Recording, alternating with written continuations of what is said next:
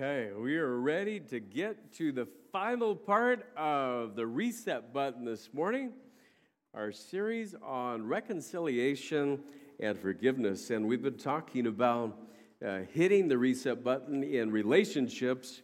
It always comes attached with forgiveness and a restoration, reconciliation. Last week we talked about uh, the method of reconciliation from the words of Jesus in Matthew 18. And you may remember that step one is to go to your brother or sister privately and try to work things out. If that doesn't solve it, step two is to take one or two others with you in the spirit of meekness uh, to seek restoration. And if that doesn't work, then there is the very rare step three, which is to take it before the church. Now, this morning we're headed to Second Corinthians chapter 5. And we are still talking about the reset button, but in a totally different way this morning. Uh, today, we're going to see the ministry of reconciliation that God has given to all believers. So, Second Corinthians chapter 5. I hope you'll stay after church today uh, for the special Summer Kids Club celebration. And I know many of you have helped in some way in the summer. You're helping today. And praise God for your willingness. Uh, next Sunday, we have our Labor Day Sunday breakfast at 9.30 out in the gymnasium. And Lord willing, uh, Pastor Andrew and Lauren Beck and their kids will be with us. And I know there's been some information that's gone about, out about giving them some groceries and supplies, gift cards, etc.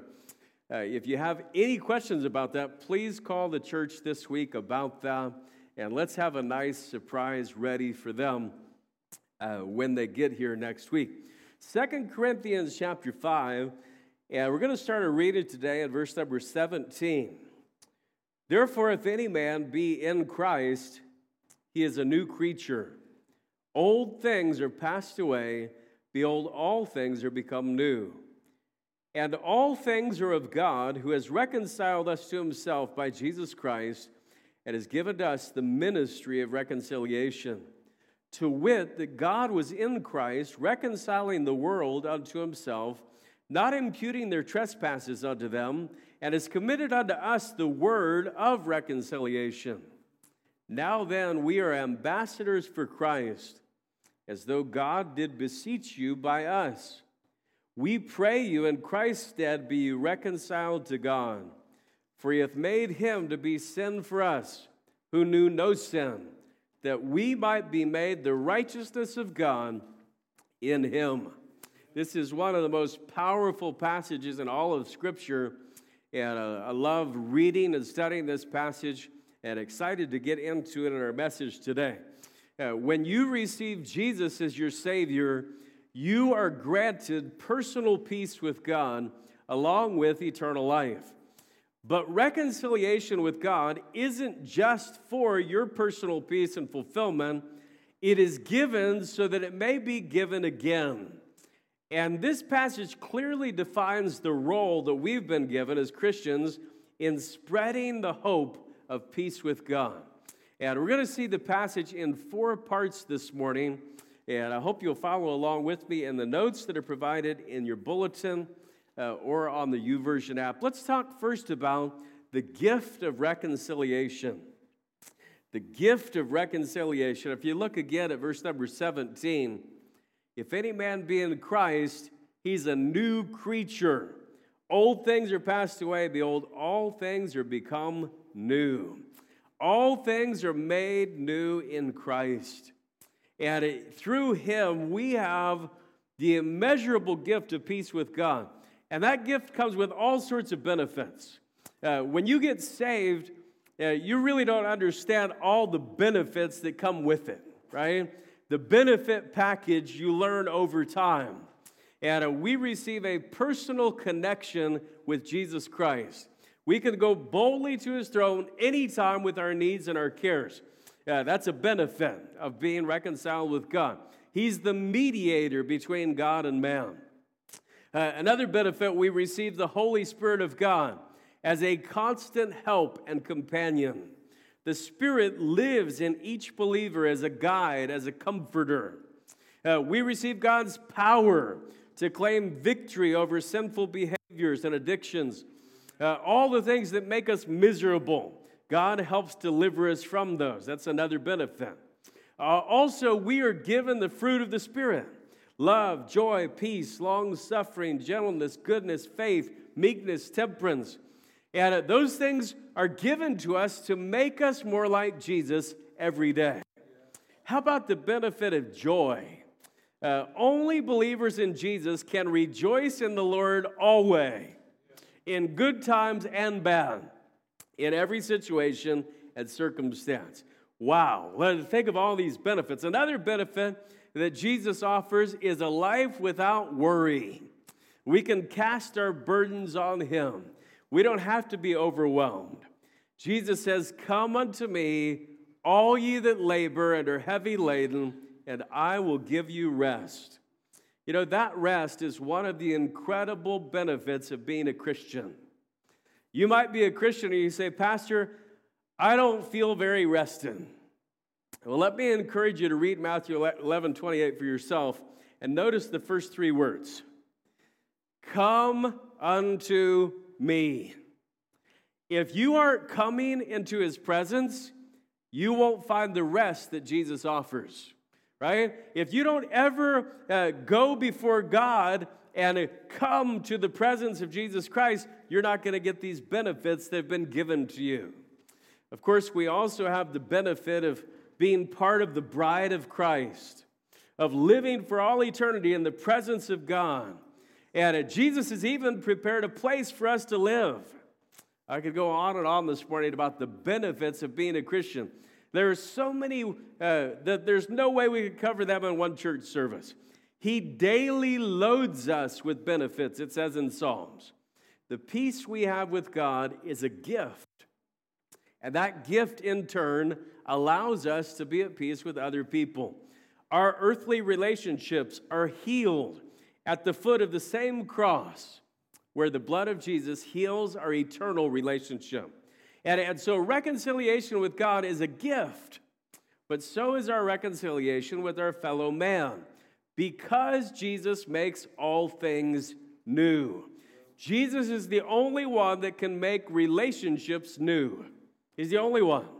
He's the only one that can heal and repair and restore and redeem things that we never thought could be redeemed. You know, that's what it means when it says that he works all things together for good to those who love him. It doesn't mean that all the things that happen in your life are good, right? There's bad things that happen in your life. Every single person in this room has had bad things happen in your life. Some of them because of your own choices, some of them because of the choices of others, and some of them just because of life natural disasters, horrible experiences, things that came with the weather, things that came with your health. They aren't all good things. But the good news is that Jesus can redeem all the bad things that have happened to you, and He can make them for your good. That's what it means for Him to make all things new.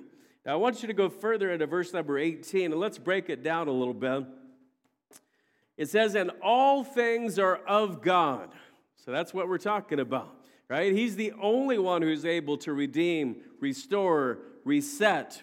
He, he's the only one who can do this. All things are of God, who hath reconciled us to himself by Jesus Christ and has given us the ministry of reconciliation. Let's talk in the second part today about the gift of giving reconciliation. Okay, the gift of giving reconciliation. Because we've been blessed with this marvelous gift, we now have the special ministry of offering it to others. He has given to us the ministry of reconciliation. What an honor that is.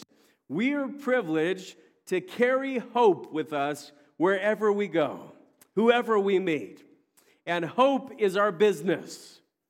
So, how's business? Does it seem like you're passing along hope with you in this life? Are people walking away from you more hopeful or less hopeful? The world is watching. You think about this most people on this earth will never read the Bible, but they will watch Christians, right? They'll watch Christians. And if, if we don't live like we have hope, why would they want what we have? Right? If we act like everybody else and our lives are the same roller coaster as everybody else's are, why would they want what we have? But hope is our business. And if the only way someone can understand the hope of Jesus was through you and me, would they be able to grasp the good news? Now, this isn't rocket science, rocket science, rocket science either. It's not, it's neither kind of science, rockin' or rocket. Uh, if hope is our business, then it seems like that we're going to have to talk about hope, right? It seems like we're going to have to have faces that actually offer hope. And we're going to have to live like we have real hope. Now, those things in themselves would be much, for, much more hopeful than the news of the day, right? Uh, if you are a plumber, I, I'm guessing that you talk quite a bit about plumbing. If you are a lawyer, you probably talk about legal things. If you're a teacher, you probably talk about teaching methods or about crazy students, right? Uh, how is it that Christians, many Christians, never talk about Christ? Right? If hope is our business, how could it be that we never talk about the hope? Our hope's not supposed to be hidden, it's not supposed to be a secret. Jesus has given us the ministry of reconciliation. When I was a little kid, maybe five or six, uh, our family had these friends that lived a couple blocks over, and and their teenage son started delivering the neighborhood newspaper. It wasn't the city newspaper, it's just the one just for the neighborhood. And the only catch was uh, he had to go out on Saturdays and sell them every week if he wanted any money. And so he'd carry this bag that had the rolled up local newspaper in it, and he'd go up to the door and try to sell the newspaper. And he was a he was having a tough time. He was a teenage kid. And a lot of teenage boys just don't have a lot of confidence, right? And he had acne problems and he was struggling in life. And we've all been there, right? We've all been in that awkward stage. And so I was just a little kid, five or six years old. So he would come over to my house and get me to help him. He probably offered me a cookie or something. Uh, but for me, it wasn't a chore because back then I loved going to sell the grit. That was the name of the newspaper, The Grit. Okay, that's what they called it. He'd take me up to the door and he would hold the papers and I would say, You want to buy a grit for 25 cents? And uh, I was a bona fide newspaper salesman. And for a little while, that's all I talked about. Now, later, when I got older uh, and more shy about selling stuff, and I got to that awkward stage, I didn't like to sell stuff. And uh, so I used my little sisters to sell my uh, candy bars for school fundraisers and stuff like that. Uh, I would take little Emily or little Sharon into a business, and I'd hold the box of candy bars while the little girl started giving her spiel. Uh, I have some delicious Hershey milk chocolate and almond bars. They're only $2. How many would you like? Right? And all the women, oh, I think I'll have four. I think I'll have five. And we would unload the whole box, right? And uh, they would buy handfuls. Now, let me ask you a question. Do you remember the joy you had in Jesus those first days when you became a Christian? Just the excitement of knowing that you have eternal life, knowing that you have a relationship with God, knowing that things have been made right between you and God. If you've never had that joy, you may want to consider whether or not you've truly received Christ into your life. Because the joy that believers have when they first know Christ is childlike. You know why? Because it requires childlike faith to be a believer in Jesus Christ. You have to come to Him as a little child and you truly believed in Jesus, if there's ever a time when we need to reclaim a spirit of joy and hope it is right now. Uh, according to the culture, Christians are depressing and judgmental and opinionated and political. Now, I know some of those negative stereotypes are false. Okay, I know a lot of Christians who are not any of those things. But overall, shouldn't we be known as a people of hope? Shouldn't we be known as a people of joy? Shouldn't we be known as a people who have great satisfaction with life? Because uh, we rejoice in Him always. It doesn't matter the weather, it doesn't matter the situation, it doesn't matter the circumstance, it doesn't matter who the president is, it doesn't matter who's in Congress. We got Jesus. And God has given us the ministry of reconciliation. It's interesting that the ministry of reconciliation goes hand in hand with the third one. Look at verse number 19. To wit, that God was in Christ, reconciling the world unto himself, not imputing their trespasses unto them, and has committed unto us the word of reconciliation. Let's talk about the word of reconciliation. The truth of the gospel message is the word of reconciliation. And that word of hope, that word uh, of God's good news has com- been committed to God's children. I think we know that the world around us desperately needs this message. You know, if we don't speak it, who will? I don't think CNN is going to talk about it. I don't think Channel 7 News is going to talk about it. It's not going to be broadcast on the sports network. Progressive movie studios aren't looking to share the gospel. TikTok users aren't throwing it out there. Who's going to do it? Whose job is it to offer the word of reconciliation? Jude says that we should earnestly contend for the faith which was once delivered unto the saints. It was delivered to the saints. Only God's children carry the message of the gospel because only God's children have received the message of the gospel. And you can't carry the message unless you've received the message. You know, most of God's children are not regularly telling others the good news. In fact, uh, I, I, was reading some surveys uh, that have been found in periodicals and books. You know what it tells us? Over 50% of people who call themselves Christians have never once told anyone the good news about Jesus Christ. That's alarming, right? Jesus didn't give us the great suggestion, okay? He gave us the great commission. Uh, go into all the world and preach the gospel to every creature. And he didn't leave it up to professionals, uh, he left it up to amateurs. This mandate is given to every spirit filled believer. And once again, it starts by talking about hope. Now, step away from Second Corinthians for just a minute, and I want you to look over to 1 Peter chapter 3. And once you get there in 1 Peter chapter 3, uh, we're going to read verse number 15 together. Okay, so get over to verse number 15. 1 Peter 3:15.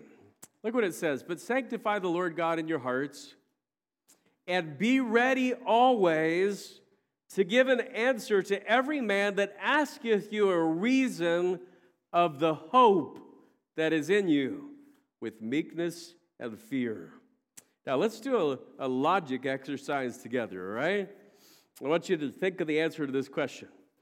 Why would someone ask you a reason of the hope that is in you? Why would someone ask you a reason of the hope that is in you, right? It seems to me that they would only ask you about hope if they thought that you have hope. Right? Doesn't that make sense? Like, why, why would somebody ask you about, uh, you know, how's that Mustang run if you don't have a Mustang? Right? It just doesn't make any sense. But if they see you get out of a Mustang, they're, how's that Mustang run? Right? Do you like your Harley? How, why do they think you like Harleys? Because you're driving a Harley. Why do they think you have hope? Because you have shown them that you have hope. So, how does another person know that you have hope?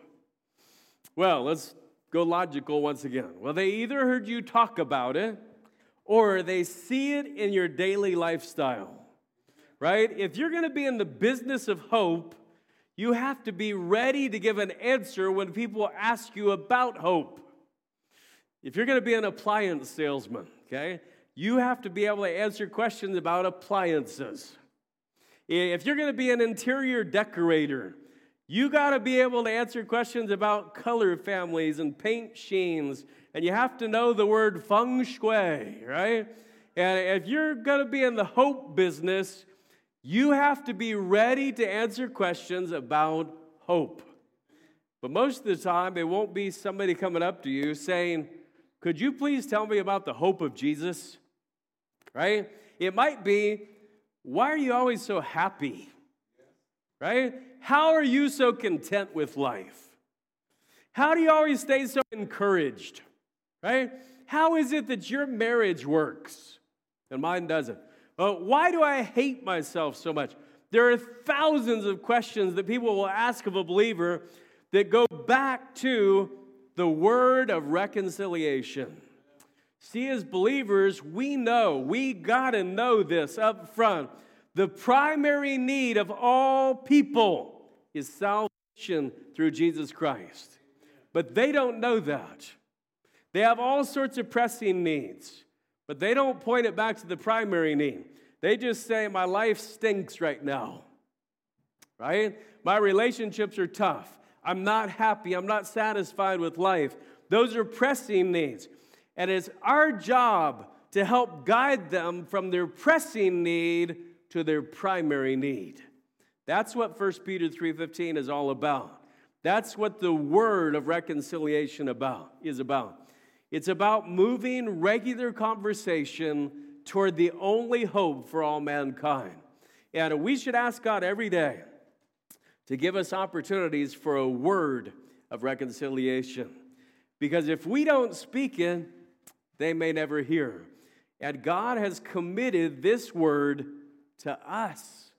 Now, that's what leads us to this final part of the message. If you go back to 2 Corinthians 5, I want to read there this powerful verse, verse number 20. Now then, we are ambassadors for Christ, as though God did beseech you by us. We pray you in Christ's stead be reconciled to God. Let's talk about being ambassadors for Christ. This verse clearly gives this term, ambassadors for Christ. All believers are ambassadors for Christ.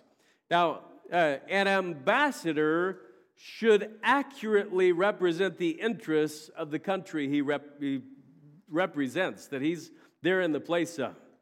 Uh, otherwise, he's not a very good ambassador, right? It is sobering to think that we have been assigned to be representatives of Christ on this earth. And when we speak to people, this verse says that we literally are speaking in Christ's stead. We are speaking to them as if Jesus were actually speaking to them. Now, that is as serious a job as we could possibly have.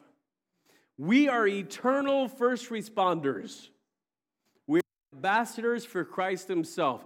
Did you know that as a Christian, as an eternal first responder, your job is more important than any earthly first responder? Because you're dealing with an eternal soul. And the people that you save from choking, or you pull out of a car accident, or you pull out of a burning house, here, you know what's going to happen to them all? They're still going to die. And they're still going to spend eternity. Every person that Jesus ever healed in the Gospels still died and still spent eternity somewhere. And being an eternal first responder is the most important job that there is. This should cause us to regularly consider how well we're reflecting the words and actions of our Savior. boys and girls, teens, men, women, Every single believer is an ambassador for Christ. Now, you might not be a good one. Uh, I know there are times when I haven't represented Christ very well, and I've failed in my role as an ambassador. But I do desire to reflect who Jesus is by what I say, by what I do, by how I live. And uh, that's our faith challenge today. Every Christian is called to be a minister of reconciliation. We said before, hope is our business. How's business? And uh, every Christian, uh, because we are called to offer hope to, to other people, we have to understand that this is the number one job God's given us. It is more important than any other role we've been given in this life. Some of you are terrific moms, some of you are good dads. Some of you are grandparents who have given out more candy and Fudgsicles than any other grandparent on the planet. But your most important role is to be an ambassador for Christ. It's your biggest job. God has given to you the ministry, the word, and the job of being an ambassador for Christ. That is literally the most important role you have. Hope is the business that God has given us. Now, let's read the last verse. Uh, one of my favorite verses in all the Bible, 2 Corinthians 5, verse number 21. For he hath made him, Jesus, to be sin for us, who knew no sin. Jesus knew no sin, and yet he made him to be sin for us, that we might be made the righteousness of God in him. This is double substitution, right? Our sin goes on Jesus, Jesus' righteousness goes on us. It is the biggest transaction that can ever be made in a human soul, where God would say that I'm righteous and that you're righteous. We can never be righteous on our own. But when Jesus takes our sins, he gives us his righteousness. And that is the hope of wor- the world, the hope of glory. Colossians 1 says, Christ in you, the hope of glory. But if we don't ever tell anybody about our hope, how will they know? If we don't ever tell anybody about our hope, how could it possibly be our business? Right? Let's say you're a vacuum salesman cleaner, right? And yet you go through 30 years and you never tell one person about a vacuum. Could I just ask you a simple question? How in the world could you call yourselves a vacuum salesman? It's not going to happen, right? You, if you are that, then you do that. And if you are an agent of hope, if you're an ambassador for Christ, your job is to spread hope to this world. Today and tomorrow and next week and the week after, and to keep coming back to the foot of the cross and to remember what Jesus has done for you and the benefits that He's laid upon your life. Let me pray with you this morning. Father, thank you so much for your goodness and grace. We thank you for being merciful to us sending Jesus to become sin for us, that we might be made the righteousness of God in Him. Oh, how wonderful you've been to us. How gracious and merciful you've been to us. I pray that we would extend that mercy and that grace and that hope to the people around us. Help us not to keep it secret and hidden, but to show forth your salvation from day unto day. Bless us now as we go through this week. We ask these things in Jesus' name. Amen. Hey, we